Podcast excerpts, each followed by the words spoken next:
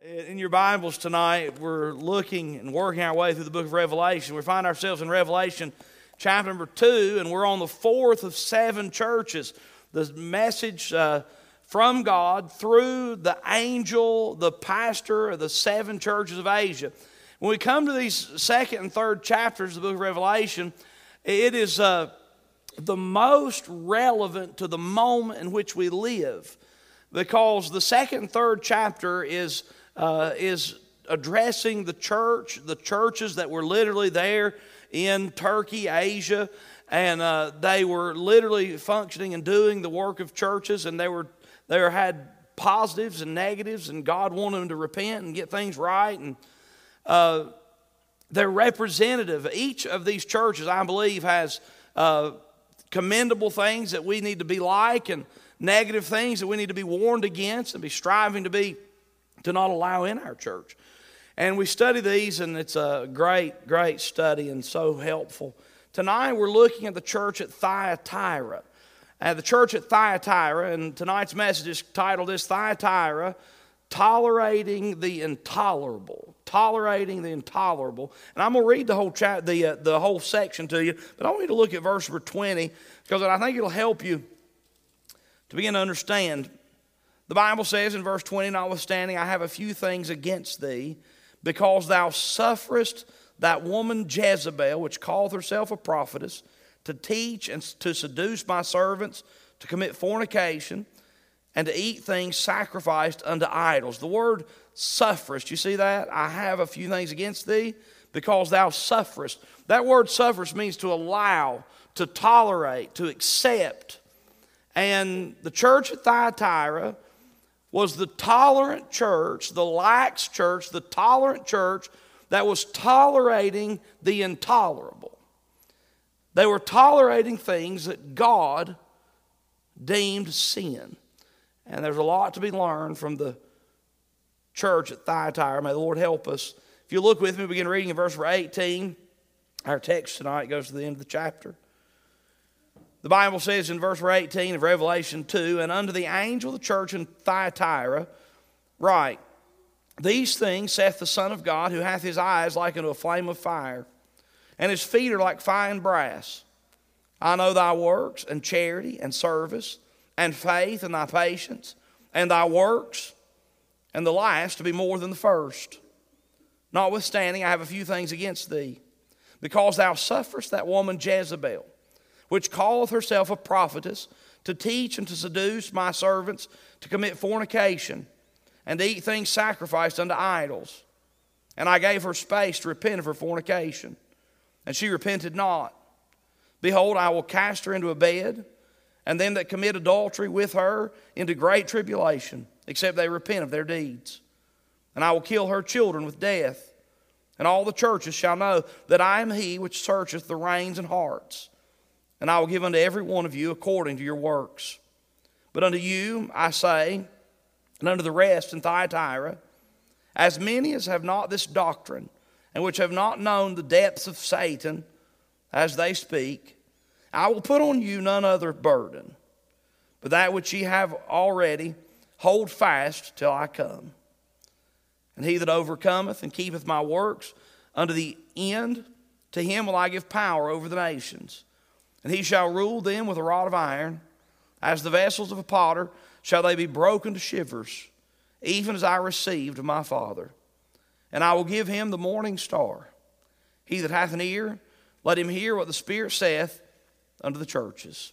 We come to this passage of Scripture, Thyatira, their sin was tolerating the intolerable.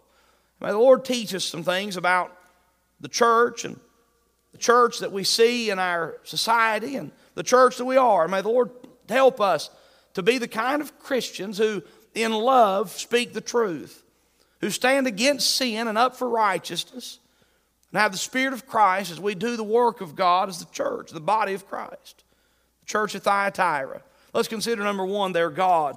Verse number 18 describes their God. Each of these churches, God describes himself in a unique way. And in verse number 18, the Lord describes himself this way the Bible says, And unto the angel of the church in Thyatira write, These things saith the Son of God. This is the only time that uh, the Lord refers to himself as the Son of God. And I'm not exactly certain of all the significance of being referred to as the Son of God. The one commentator I read said that Thyatira was notorious for worshiping the sun god, and they believed that perhaps he called himself the Son of God because their worshiping the sun god. I had a problem with that because the sun god was spelled S U N, the Son of God is S O N, so I'm not sure that's right, but whatever. Son of God. I'll tell you what does come to mind. Most famous place in the Bible that I can remember where the Son of God is mentioned is our favorite verse, John 3.16. For God so loved the world that he gave his only begotten Son, that whosoever believes in him should not perish but have everlasting life. When I read this and I think about the sin of the church of Thyatira and their lax, tolerant spirit against sin and the very things that God sent His own Son to die to pay the price for, I'm reminded of how important it is that God's people say no to sin and yes to God. He says, I am the Son of God. I'm so thankful for that. There, God, it continues. Look what the Bible says in verse number 18. These things saith the Son of God, who hath his eyes like unto a flame of fire, and his feet are like fine brass. These are two fascinating statements. God describes himself as having eyes as a flame of fire. Have you ever been around somebody that could just look at you and you felt guilty because you knew down deep inside that that person knew that you're doing something wrong. I have experienced this on several occasions in my life, and one of the most memorable was my mother. She had eyes. The Bible describes her here in verse 18 who hath eyes like unto a flame of fire. And uh, my wife got those eyes too. Uh, but I remember one time as a teenager, I was actually trying to sneak in the house with something that wasn't good, and I knew my mom didn't want me to have. I'm not going to tell you what it was, but I'll remind you, I was a teenager once. and as I was trying to slip in the house, it's one of those moments where you hope the way our house was set up, you came in the garage and you came through the laundry room. As you walk through the laundry room, you're looking straight in the kitchen. It's one of those moments as a teenager, you hope mom is not in the kitchen, but she was. I walked in, I saw her, I went, ducked my head right left to my room. And uh, what are you doing? Nothing. Cody, come here. And I said, What? Wrong answer. I walked in back in the kitchen. Her eyes, a flame of fire, pierced to the core of my soul. And I knew that I'd been caught. I was guilty. And I repented of my sin. And she, mur- I mean, just kidding. She forgave me. It was good. The Bible tells us that God had these eyes as a flame of fire.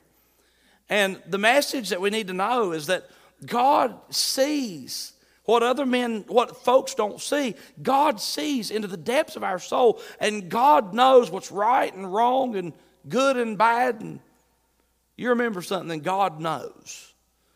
And God sees and understands, and He's going to deal with sin because the Bible says He has eyes like a flame of fire. And then the Bible says he has feet. What's it say, verse number 18? And his feet are like fine brass. When we read and study about feet of brass, well, we understand in the Bible that there's great emphasis on the judgment of God and the punishment and the crushing and the wrath of these feet of brass. And I want you to understand something. God wants us to know something that our sin is a sin against His Son. God wants us to know something that our sin will be found out and saw and seen and understood and known by God. And brass feet, God will punish our sin. It's true. They're God. Now, look, God is not mean, God is righteous. And God deals with sin. Why does God put such an emphasis in our lives and in the lives of His people and our churches on righteousness and holiness and purity and yes to Him and no to sin? Why? Because He wants to rob us of all the fun? No. Because God knows that sin leads to great difficulty, punishment, death, and worse. God, their God. Number two, they're good. Now, the Bible gives some credibility to the church at Thyatira and says, here's some things that we commend you for. These are good things. But as we look at the goods, the good is actually going to be something that's overemphasized to the neglect of the best. The Bible, they're goods. Let's look at it. Here's what he says, verse number 19 I know thy works, thy works, and charity, and service, and faith, and thy patience, and thy works and the last be more than first. The first thing they mention is their works. Now, these works are good. This church at Thyatira, they were working people. They had a mind to work. They were doing, doing, doing. They were active in their community. They were doing the work. That doesn't, that's not all. The Bible says, I know thy works. And charity. Now, this is fascinating. The Lord gives credit to the fact that the church at Thyatira was a loving people. You remember the church? I think it was the church at Ephesus earlier in our study. The church that they'd left their first love, the very first church we looked at. You remember they'd left their first love? Now, that church, they were dogmatic and they were rock hard on their doctrine and they didn't allow sin and they didn't allow wickedness and they were, they were tough. And God commended them for it. They hated the doctrine of the Nicolaitans. And God commended them for it. But He says, You've left your first love, you've lost your love. But this church, they had bleeding hearts of love and charity, but they were not doctrinally sound. And the Lord says, Whoa, we got a problem. But He says, I appreciate your charity and service. You see the word service? The word service would have been almost like a form of evangelism it was a it was a, the service to other people they were they were trying to invest in other people they're trying to recruit other people they're trying to build the church their service he says i commend you your service is good and serving the Lord and serving other people is very good service and faith. He said, These folks believe. They have, they have deep faith and conviction. They believe. And thy patience. That word patience is a great word. It's long suffering, continuing, and keeping it up, sticking with the stuff, staying faithful. He says, I, I appreciate your patience. And then look what he says next. And thy works. And thy works. Didn't he already say that? So when I study a verse of scripture like this and I find the same word repeated twice, sometimes in the original language, it'll be two different words that have a little different nuance or a little different ideas. But in this passage of scripture, it's the exact same word, said exactly the same way, and then there's another emphasis. Now, I want you to see this. We've got a list. The list is works, charity, service, faith, patience, and works. There's six things in the list. What's the first thing in the list? Number one, works. All right? What's the number six thing, the last thing on the list? Works. And so here's what the Bible says. It's kind of fun. You can almost, it's almost, I wouldn't say that the Lord is speaking tongue in cheek, but the Lord is making an emphasis and an overemphasis and using a, a, a, way to emphasize something. He says, He says, I'm telling you that you've done good in your works, your charity, service, faith, patience, and works. he says, and by the way, the last to be more than the first. The last is better than the first. He says, He says, not only are you working, but you're working, working, working. You know what this church was? They were working people. This was the kind of church you'd look at like, wow, they got a lot going on. And the Bible says that they were serving, they were, uh, they were lovable, they were loving, they were hardworking, patient, they had faith and conviction. These were faithful, hardworking people who were interested in their church doing well, and they're good. They were, they were pretty good people. Like they cared about when people were hungry. And they cared about when folks needed clothing. That they cared. They were the kind of people that said, you know what? We don't care how you look. We want you in our church. And I think that's good. We don't care how you smell. We want you in our church. We don't care how rotten your past has been. We want you in our church, in our body. We want you with us. These are the kind of people that we should strive to be in so many ways. They're good. They were workers. You know, I want you to understand something. The Lord said these folks were workers, they're great. But I want you to forget something. We do not work, work, work in order to please God. Some folks have been taught a falsehood that if you're not working for Jesus all the time, working, working, working, if you're not wore out all the time working for Jesus, you're not Christian, you're not spiritual. And I hate it because there's a lot of Christian people who can't rest because they think if they're resting, they're sinning, which is a lie. You know, God in creation told us, His people, that we should rest. He calls it a Sabbath. One seventh of our time should be rest. I'm trying to learn that principle. I need to do better sometimes. Work, work, work. Let me tell you something. If you work in the cause of Christ and neglect your family, you're not doing the work of God. If you work in the work of a ministry and you hurt folks because of the way you do it, you're not doing the work of God. And busyness is not spiritual. We should be busy for the Lord we should work. And God says, I know your works. I know your works. I commend your works. You're working. You're working. And I'm just telling you, your working's better than your working. He said, he said the license bearer of the first. Work, work, work. Y'all are workers. And that's good and fine. But I'm afraid that their work and their activity had caused them to get to a place where they were not looking to God in God's direction and they were becoming permissive to sin. Their God, their good, number two. Number three, their sin. Number three, their sin.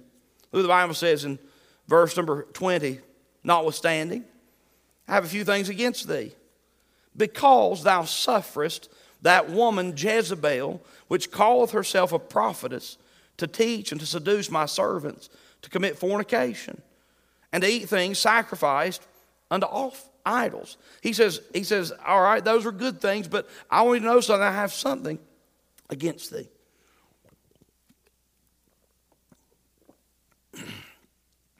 Thou sufferest, you allow, you tolerate, you permit that woman Jezebel. Now it's kind of interesting. They're, they call her Jezebel. Now, evidently in the church at Thyatira, there was a lady that had risen in power and prominence in the church. So much so that she had been uh, teaching and seducing the church to do things that were wicked and wrong. And the Lord, instead of calling her by name, calls her by the name of a Bible character named Jezebel. How many of you ever met a child or a family that named their little girl Jezebel? Anybody? Don't raise your hand. You'd never do that because of the negative connotation with the name Jezebel. And so, quite frankly, I believe the Lord looked down on this woman, the prophet, the woman who called herself a prophet in the church at Thyatira, and literally says, That Jezebel, her name is, I'm calling her Jezebel. I'm not going to even tell everybody her name because I don't want to produce, I don't want to uh, promote her. But that Jezebel that's in your church, that one that's teaching and seducing and doing the wrong thing, you guys have permitted her to carry on this false doctrine. Now, I want you to look at her. The Bible says you've allowed that woman Jezebel, that calls herself a prophetess, to teach and seduce my servants to commit fornication. She said, This person is teaching and seducing my servants, the people in my church, to commit fornication. Now, I want you to pay attention here. This woman was teaching and seducing and encouraging folks in the church for religious purposes to commit fornication. Now, there's going to be in these churches a very specific emphasis. Last week, in the church we talked about, in the church at Smyrna, there were issues. No, it wasn't Smyrna. Pergamos, the church at Pergamos. In the church of Pergamos, the Lord deals very specifically with sexual sin inside the church. And we come here now to Thyatira, and the Lord is going to deal very specifically with sexual sin inside the church at Thyatira. Now, look, it's not a comfortable subject to talk about. I remember as a child when it was very, uh, uh, it was very kind of like shameful to say the word pregnant in a crowd. And uh, I mean, this is things that these are like the unspeakable. But I want you to know something God, in His Word, lets us know that in churches, that one of the great temptations and one of the things that the devil wants to use to destroy the church and the effectiveness of the church and the work of the church is sexual perversion and the acceptance of sexual perversion in the church.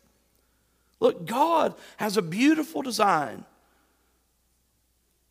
And God's design for marriage and sexuality is beautiful and perfect and wonderful. And when it's experienced God's way, it's fabulous. And not only does it help you, it helps the church, it helps the cause of Christ, it helps the community. But when sexual things are perverted and tolerated in the church and among the church, then I want you to know that it produces a situation where the devil gains a stronghold. Now, the Lord says, Look, you are working, you're faithful, you love people. But I have something against you. You've let this Jezebel woman come and teach you and seduce you to commit fornication. Not only did they permit it, but they came to a place where they weren't only permitting sexual perversion, they were encouraging sexual perversion as some rite of passage, encouraging some sexual perversion as some, uh, some way of stating that we actually do love people. They're, encouraging sexual perversion to prove to a community that, that they were the most accepting, loving, most Jesus like church. And Jesus sends a message from heaven and says, Hey, listen, Thyatira. The fornication that they're teaching and including in your church is the thing that the devil's going to use to destroy you and cause your children to die. He says, Your sin is that you're allowing it to be taught and accepted and promoted that God's form of sexuality and God's rules around sexuality are not wrong or relevant, are not right or relevant anymore. And that's the thing that I have against the church at Thyatira. The Bible continues their sin. I want you to see what the Lord did for this Jezebel. Verse 21. Actually, let me, let me say one, make one more statement here about verse 20. She's, the Bible says that she calls herself a prophet to teach and seduce my servants to commit fornication and to eat things sacrificed unto idols. Now, I want you to understand something sexual perversion and Satanism are connected in so many ways. There's another place in this, in this text that I want you to see. We're going to come to it again, but it's in verse number 24. Verse number 24, look what it says here. Unto you I say, and unto the rest in Thyatira, as many as have not this doctrine, and which have not known the depths of Satan. The Lord says what the church at Thyatira is accepting this doctrine of, the, of Jezebel, it is, the, it is the depths of Satan. Can you imagine that? Everybody wants to call it love, free love, love, love, love. The Bible says it's the depths of Satan. Now, I love the people that have fallen prey to the depths of Satan, but I'm not going to be guilty of welcoming. I to say that wrong. They're welcome to hear the gospel, they're welcome to, to get help, but I will not tolerate and accept that as righteous and holy and okay with God because God says it's not. God says it's the depths of Satan.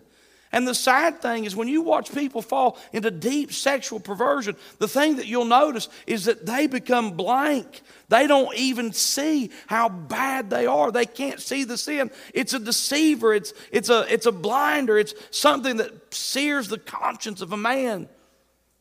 And the church at Thyatira, they were rich in love and works and good deeds, and they loved people and welcomed people and worked hard. But the church at Thyatira, God says, You've welcomed this teacher and this teaching and this doctrine, and you've welcomed the depths of Satan into your bosom. Be warned. You can't tolerate what God calls intolerable. Their sin. The Bible continues, verse number 21 I gave her space to repent of her fornication. You see that? I gave her space. I love this about God. And this is the thing that we need to remember Jesus loves all people. Jesus died on the cross for all people. I love this truth in this passage of Scripture. I gave her space to repent. Did God hate Jezebel? No. Did God design Jezebel for hell? No. The Lord Jesus gave her a chance, a space, a time, an opportunity to repent. The Bible says in verse number 22, 21, and she repented not. Oh, how sad it is. She repented not. She repented not. And I think I'll stop there.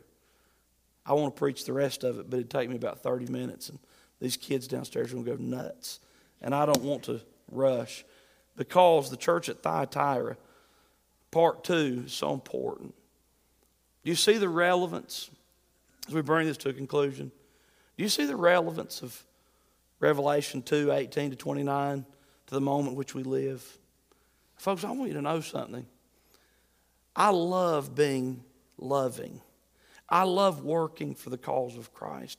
I love doing the work of the church. I love seeing people come, and I love investing in lives of people.